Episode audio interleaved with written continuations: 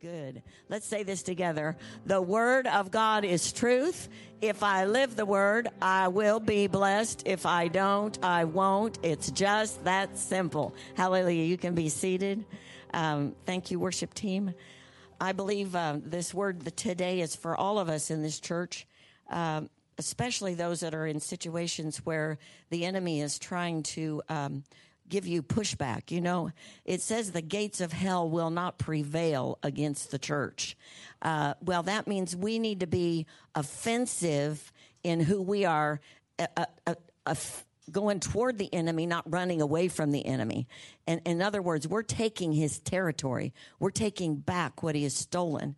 And uh, when we've shared this series on reach out and touch, I believe it's more than just um, in a natural way that we do things. Although I praise God, when we started this series, uh, it was in the first of September, and the very first week, Pastor Bill taught on love and reaching out and loving people and being like Jesus. And uh, he didn't know where I was going to be preaching the next week, but it, it's on reach out and touch. So I felt like he kind of introduced the whole thing. And then he ended up going and reaching out and touching uh, those situations that were, were being faced in the Sudan with the children. I was watching the video with him last night, and, and uh, they had all the children go through and say their name. You can't understand their names, but they're so sweet, and they all get to that microphone. Number one, they've not seen a microphone, probably some of them, and so they're saying their names, and just to know that that God called upon us as a body, as a church, to reach out across the world and touch the lives of those children. And some of them, you'll hear them saying, Thank you. Uh, thank you for sponsoring me. Thank you for taking care of me. And uh, it's just such a blessing to see that. And then in our community, the Convoy of Hope, which is this next Saturday, I encourage all of you, if you want to get involved, you just go Friday night to the volunteer meeting and uh, they'll tell you what you need to do and show up again on Saturday. So we have that event. And then Heather Harbolt, I, I laughed because she said to me on Thursday, she was having surgery on Friday. She said, I just put on Facebook that we'll be a collection center for clothes for this young woman that was burned in a, she was actually killed and burned in a house fire and had three children that are now, they were in foster care when that first happened. I cannot imagine three children having to go to foster care uh, in that situation, but I think they've since been put with a relative. But that opportunity, she went ahead and volunteered. So now we're we're taking in clothes for that situation. Everybody say this: there's always a need. There's always a need, and every time we sow a seed into that need, God harvests for the people that we're giving to, but He always harvests back to us. And I believe the harvest is often more opportunities that he sees he can trust us to take care of people, then he'll give us more people to take care of. And so I praise God for what I've seen. But today I want to finish this with breakthrough people. Everybody say breakthrough people. You know, oftentimes I hear people saying, I'm just believing for a breakthrough. I'm believing for, and we should believe for breakthrough. Uh, I, you know, we pray for breakthroughs in people's lives when we uh, pray over all the needs in this church, which we have uh, opportunities for ministry that we have every Monday that's circulated through our staff. And so we're praying for breakthroughs. But to be a breakthrough person or to see breakthroughs, there's a part we have to play in that. And that's what I want to talk about today. Um, I want you to turn to Second Chronicles 34. And I've been uh, reading, of course, through the Bible. And so um, First Kings, Second Kings, First Chronicles, Second Chronicles, they're kind of a, a repeat of stories of the different kings. You know, when Israel decided they didn't ha- they didn't want to just have a, a, priest or someone that represented God telling them things. They wanted to have a king like everybody else. That's in the first book of uh, First Samuel. And so they, you know, they more or less uh, demanded that they have a king. Well, when they started having kings, when the nation of Israel started having kings, is when they started having greater problems than they had before. And uh, so the kings, if you read through the Old Covenant, you'll find where when it mentions a king, it'll say so and so did what was right in the sight of the Lord. And then after that, you hear all the prosperous things that happened while that person who was doing right was in office. Then you have the one that says, and then their son took over and he followed in the ways uh, you know, of evil. And so when he followed in the ways of evil, it opened the door and all these curses started happening uh, to the people of Israel. And it, it just is uh, one story after another. I, have wondered as I've read this, some of the most fantastic uh, kings had the worst sons, or their son was okay, and then the next one that came was just totally evil. And uh, in the in the, all of those stories, uh, there's just one thread that I see all the way through. God always wants to rescue his people. Uh, he always, whether you got a good king or an evil king, uh, ultimately he turns it around. He sends somebody to rescue the people. And so I believe that's why we can sing, We Will Not Be Shaken. Because even though we have had some people ruling in our nation who've made some really unwise decisions. And I know my husband loves to word, use that word stupid. And it, I found it. It's in there. I just read it the other day. It says in the Living Bible, they were stupid.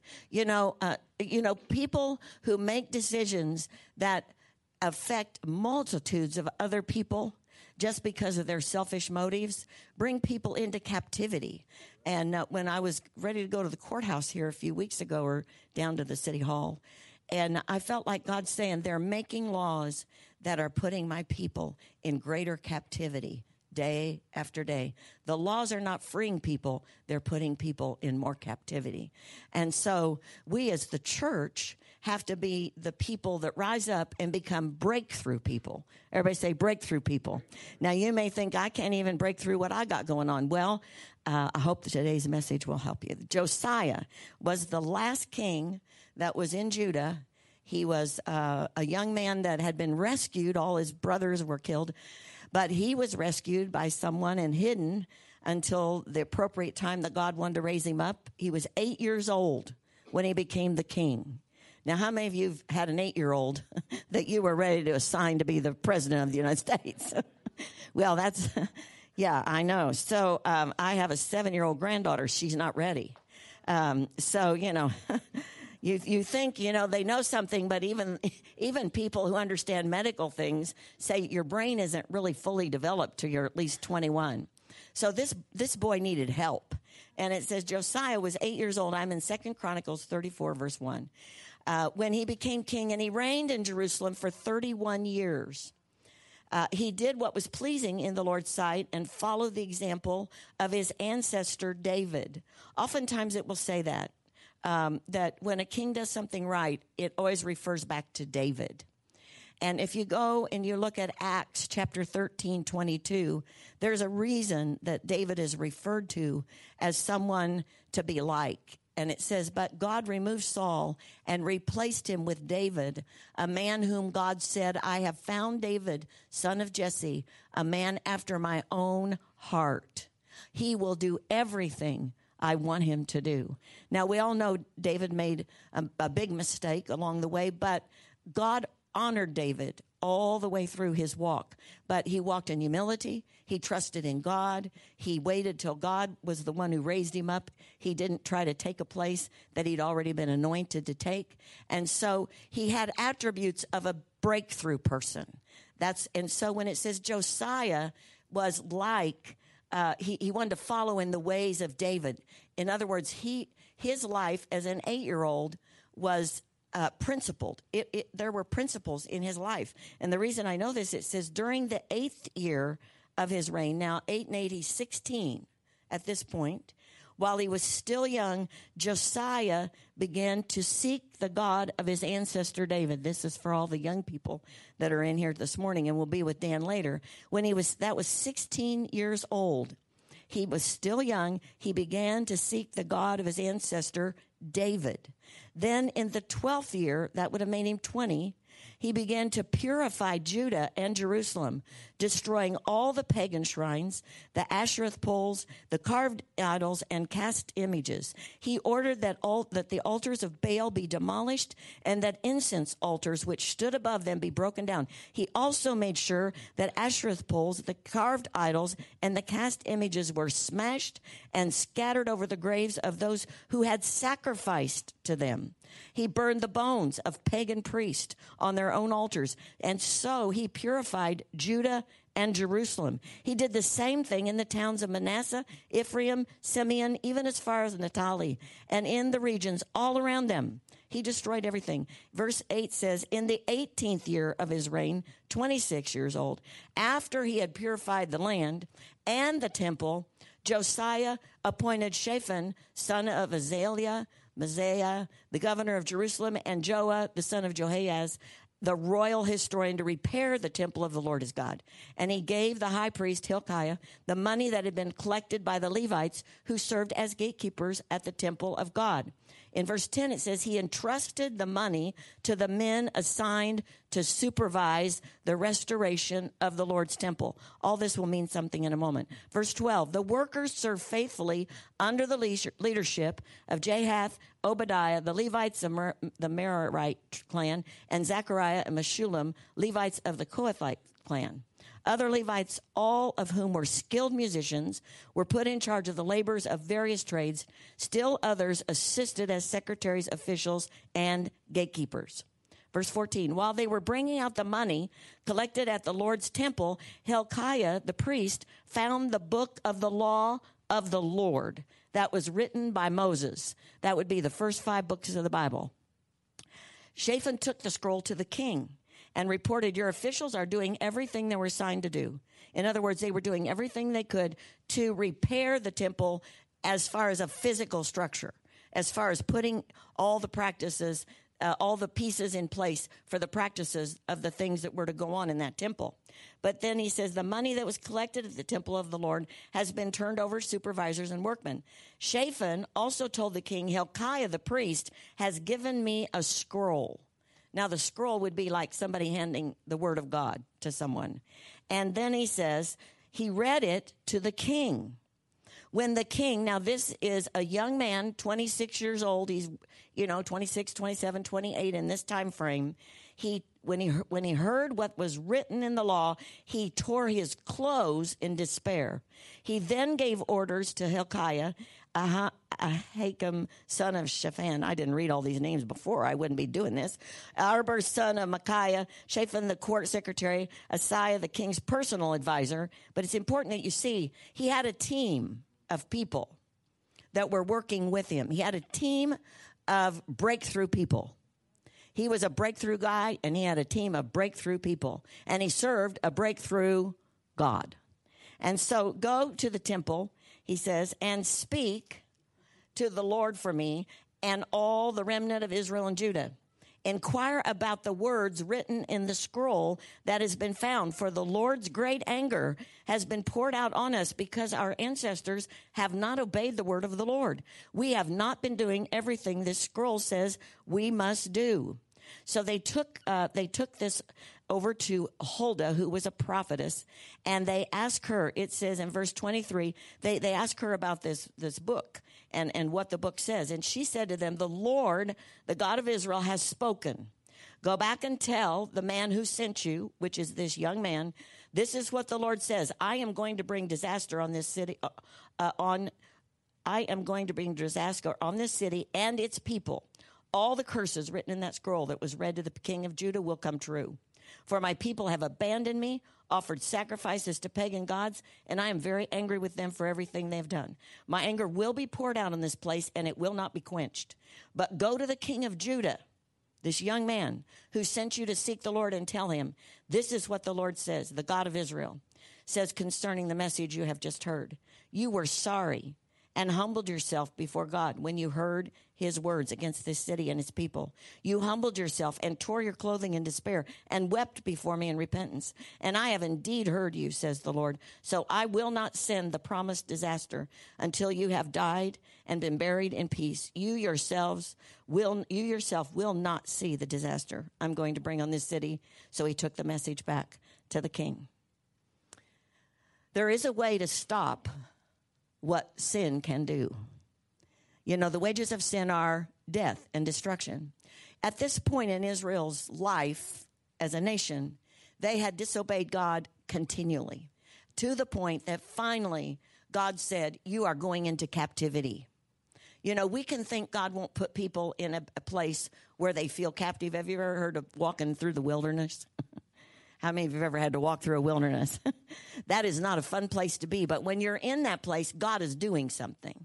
And He's not doing it to harm you, He's doing it to correct you and bring you to a place where you can flourish for God. And so those wilderness experiences, I've been through a, a few, they're not the most pleasant place.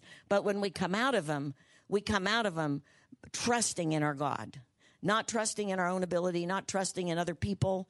And in today's world, this is not the day to trust man. It, it will be a downfall. It is the day to trust God without any reservations of who He is. So that's what He did. Now, um, in this leadership Bible that I study, and since today, it ended up that we are sharing today about uh, the election, about what we need to be doing. Uh, I think the church needs to be talked to. I think the church definitely needs to be talked to in our nation because we have a commitment to God to take care of this land that He gave us. We are responsible as His people in the earth to take responsibility to guide and direct and, and impart to people truth. And so uh, when we saw this and someone had given us this that around the nation today, uh, pastors have been asked to, in their pulpit today, encourage people to vote, encourage them to know what, it, who, what, not who necessarily, but what are they voting for? What, what are they saying they're in agreement with? Do you know if you're not in agreement with God, you can't walk with God? It says, How can two walk together unless they be agreed? So, at, for a breakthrough person, it just happened that in this Bible, and you can tell I've read this one a lot, because you know when you're a leader when god puts you in charge of things then you're responsible to god for everybody that he puts underneath you everybody you read it in hebrews it says that the, the pastors of a church are responsible for the souls of the people in the church and that's why it says pay attention to what they're saying because i've sent them to give you the word you don't have to believe anything that i say but you better know what god's saying and if you hear it in the pulpit, you need to ask God about it. And so this is Josiah, and it says Josiah and the law of victory. Leaders find a way for the team to win. Everybody say for the team. See, leaders aren't concerned about them winning, they're concerned about their team winning. You know, if you're, my daughter Lori's a school teacher, she's concerned about those children in her class this year passing I read but she's concerned about her team. Those those kids are on her team, and she's the leader of that team, and they all need to pass that test. So, as a leader, there are certain things we can believe for the break- breakthrough, but there's certain things we have to do or be that brings that breakthrough into our life. It isn't just like, oh, I'll lay here on the couch and watch TV and eat, you know, cookies and drink soda pop, and God's going to move on my behalf. That's not the way it works in this Bible, not the way Josiah had to live. He had to take a stand. He had to crush all those altars. He had to do things. And the first thing he did was he said, the Bible says he sought God. Everybody say, number one, you have to know the Lord. You have to know your God. It says in Daniel 11:32, those who know their God will do great exploits. Those who do wickedly against the covenant, he shall corrupt with flattery. Watch out for flattery. But the people who know their God shall be strong and carry out great exploits. That's what Josiah did. He was a breakthrough person. Number two, they have to know who they are. You, first, you have to know who God, your God is. Then you have to know who you are in him. And it says in 1 Peter 2 that we are a chosen generation, a royal priesthood, a holy nation, his own special people, that you may proclaim the praises of him who called you out of darkness into his marvelous light. And number three, you have to know who your enemy is. Everybody say, very important. your enemy is not people. You know, when you listen to debates on TV and you hear what people are saying, the enemy is not the person, the enemy is the devil who's trying to destroy both of those candidates. He, and whichever one or both or none he gets a hold of, that's what happens. The same way God works through us, the devil works through people. So he is working in this in this nation, in people. It says in 2 Corinthians 5, 18, 19, we talked about it a couple of weeks ago. We are ambassadors. Everybody say ambassadors. And you didn't even have to be elected by someone in political office. You've been elected by God to be an ambassador. And number three, or number four, the last one, you have to know you are a winner. Turn to somebody and say, I am a winner. Because when we get in a battle, if you're if you're trying to contemplate, uh, am I going to be all right? You're already defeated. I just want to tell you that. If you're already thinking, uh, I I hope I get through this, you're already defeated. You have to know. Everybody say, I am a winner. I'm going to give you the scripture. You need to put it down. 1 Corinthians 15, 57 through 58. It says, Now thanks be to God who gives us the victory through our Lord Jesus Christ. Therefore, we are steadfast, immovable, always abounding in the work of the Lord. And that's exactly what Josiah did. He did this. He did this his entire reign. It says in verse 33, and throughout the rest of his lifetime, they did not turn away from the Lord, the God of his ancestors. So as king, he held that whole thing together. How did he do that? You know, in this um, Maxwell book, it says victorious leaders share an inability to accept defeat. So I ask you today are you here today accepting defeat? No. If you don't accept defeat, then you're, you can stand for a breakthrough. You can be a breakthrough person because if you already know the end of it, I will win. Now, you know, the outcome is not always what you think it is. I just want to tell you that because I've lived enough life that when I thought I was going to win, it wasn't the win I thought I was going to have. You know, as a young person, you know, divorced with three children, I was just sure that my ex husband was going to leave his new wife and come back and, and help me raise his children. That's not the ending I got. But I got Pastor Bill. Hallelujah. so, you know, uh, it wasn't the ending, but it was victory. Everybody say victory. See, what happens is people have an ending they've planned and therefore they're not breakthrough people because they're looking at that situation to happen for victory. Victory is this God will give you exactly what you're supposed to have out of the situation. We can't look at it and reason it in our mind that this is what I'm expecting to get. It's what God will do, but he will always give us the victory. He will always bring the breakthrough. You know, in Second Samuel, when they when says that Josiah, you know, was like his um, ancestor David. David was in a situation where he got uh, the position of the king, and uh, and he became the king. And right after he became the king, the Philistines hated him, so they came to attack him. Well, when he when they came to attack him, he said, "God should what should I do? I mean, should I fight him? Do I do I you know get into a situation with them or what do I do? And he said, You confront them, you will win. And he said, And God broke through for me. He's the God of the breakthrough. So, you know, when you're a breakthrough person, you can expect that no matter what enemy you're facing, God is going to be on the end of that to bring a breakthrough for you in your life. We need breakthroughs. How many of you need breakthroughs in your life right now? Situations where you just need to see God be God. But in that situation, you have to be like Josiah. You have to, to me, the, the attributes of this young man, immediately, as soon as he became king, his father had put up all of this junk and he came in and he tore it all down. All down. 16 years old. He tore down everything that his father had built up. I believe everything that the enemy has done in this nation can be torn down everything that has happened in your life that is not of God can be torn down.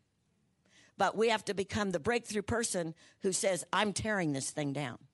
I'm tearing down the, the affliction of drugs and alcohol against my family. I am tearing down that thing in Jesus' name. We take a we take an active uh, role in bringing the victory. Now, God is the ultimate one who'll do it, but David had to go out and fight in that battle. But God gave him the breakthrough uh, you know, Josiah, I'm sure he met with opposition. He's just a young guy. You know, he's, I'm sure he had lots of people telling him, you can't do it. But I, but I want to give you these four things that it says in this, um, in this word here from uh, John Maxwell. It says number uh, there's four things. He how does a leader seek victory over self? Your greatest enemy is yourself. My greatest enemy is me because what sits between these two ears thinks a lot. Now, maybe, you know, you're like my husband, you don't think a lot. Uh, my husband, I don't mean that, I don't mean like, like he doesn't, you know, he doesn't think at all. But, you know, my husband doesn't think about things that he doesn't have an answer for. Let me say it like that. If Pastor Bill doesn't have an answer, it, I don't care who you are, me or anybody. He just says, there's nothing to discuss because I don't know what God's saying. So just pray. Just pray that I hear what God's saying. But we aren't going to discuss this, this, this, this, and this. When I know what God's telling me, I'll let you know. Gosh, you know, I'd like to talk.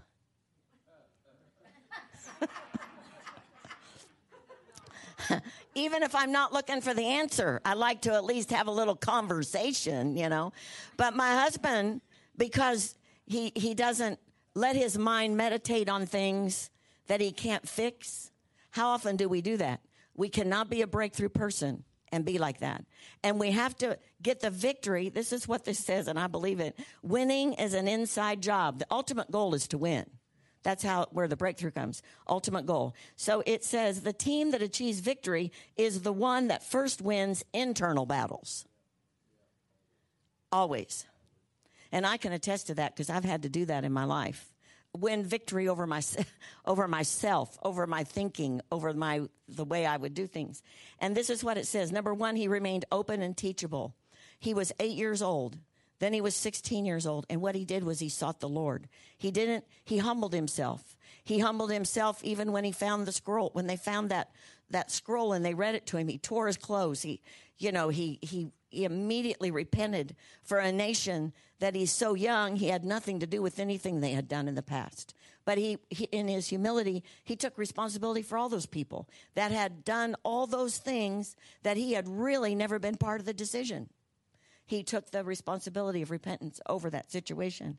And when he humbled himself and departed from the ways of his arrogant father and sought God, he began to have the victory because that's where victory begins. Number two, he removed obstacles carried past, forward from the past. You know, all those idols, all those things that people worshiped. I mean, he didn't, he didn't call a town meeting and give an explanation. It doesn't say that. It just says he went in and removed them all. He went in and tore them all down. Then he not only tore them down, he broke them up into the, until they were just ashes. And then he went and threw it over the graves of all the pagan priest, the p- priest who had taught wrong things. Oh, dear God, don't let me ever be a pagan priest. you know, but that really, seriously, it, it's important that we understand we are holding within us for the world answers. We have the answers in us, but we have to be the vessel to carry those answers that will bring the glory to God. And this young man did. And so he tore down everything. It says, um, they may be ineffective traditions. You know, sometimes you have to tear those things down. Uh, incompetent players who need to be released, errors in judgment, or re- unrepented sin. Whatever they are, you must find the courage to face and resolve them. How many of you know that's hard to do sometimes? It's really hard to say that's not acceptable. That is not acceptable. Uh, number three, he realized what he needed to give and he gave it. You know, he restored all the um, sacrifices and temple worship. And, and so he, he himself supplied all the animals. He supplied everything. He, it, it, sometimes it cost us to be breakthrough people. You know, we have to put our, our whole livelihood in there to get the job done. But when we do that, if we're doing what God says, remember, He's the God of the breakthrough. And that brings the breakthrough when we do that. And number four, he recognized the key to victory. Now, I want to read this one because I think it's important. Every leader, everybody say, I'm a leader. You know, you may think you're not a leader, but you are a leader. Your vote in the election will matter. That's why God put you here. Uh, the things you say, lead people. I mean, look at your family. You know, you try to lead your family in the way God tells you to. But whether, whether you're doing the best job you think you could do or not, you're still the leader in that home. Your parents are still the leaders. And so it says every leader must find the key to victory. For Josiah, the key was repentance.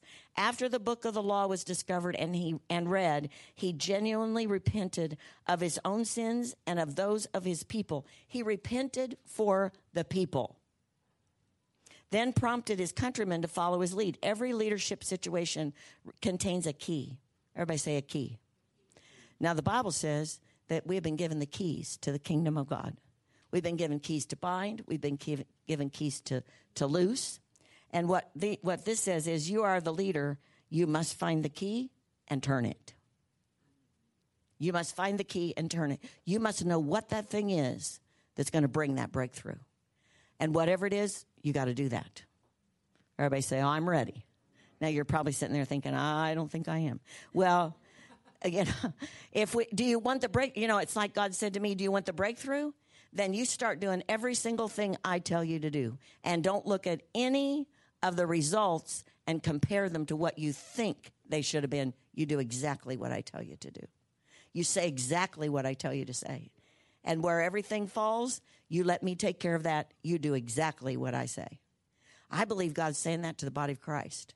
I believe He's saying that in families. I've watched it in situations we've had with, with like my nephew. You know, sometimes you want to do something and God says, don't do it. Don't do it this time. Say this this time. Don't say this this time. You know, tear down that lie don't don't don't do this this time. You know you have to be in your heart knowing that number one you're doing what god told you to do in that situation. But when you do that uh, you get victory over self. You get victory over your own mind your own ways the, the way you want to do things. And this is what i want to conclude with which i think is important um, for us where we're at in our world today.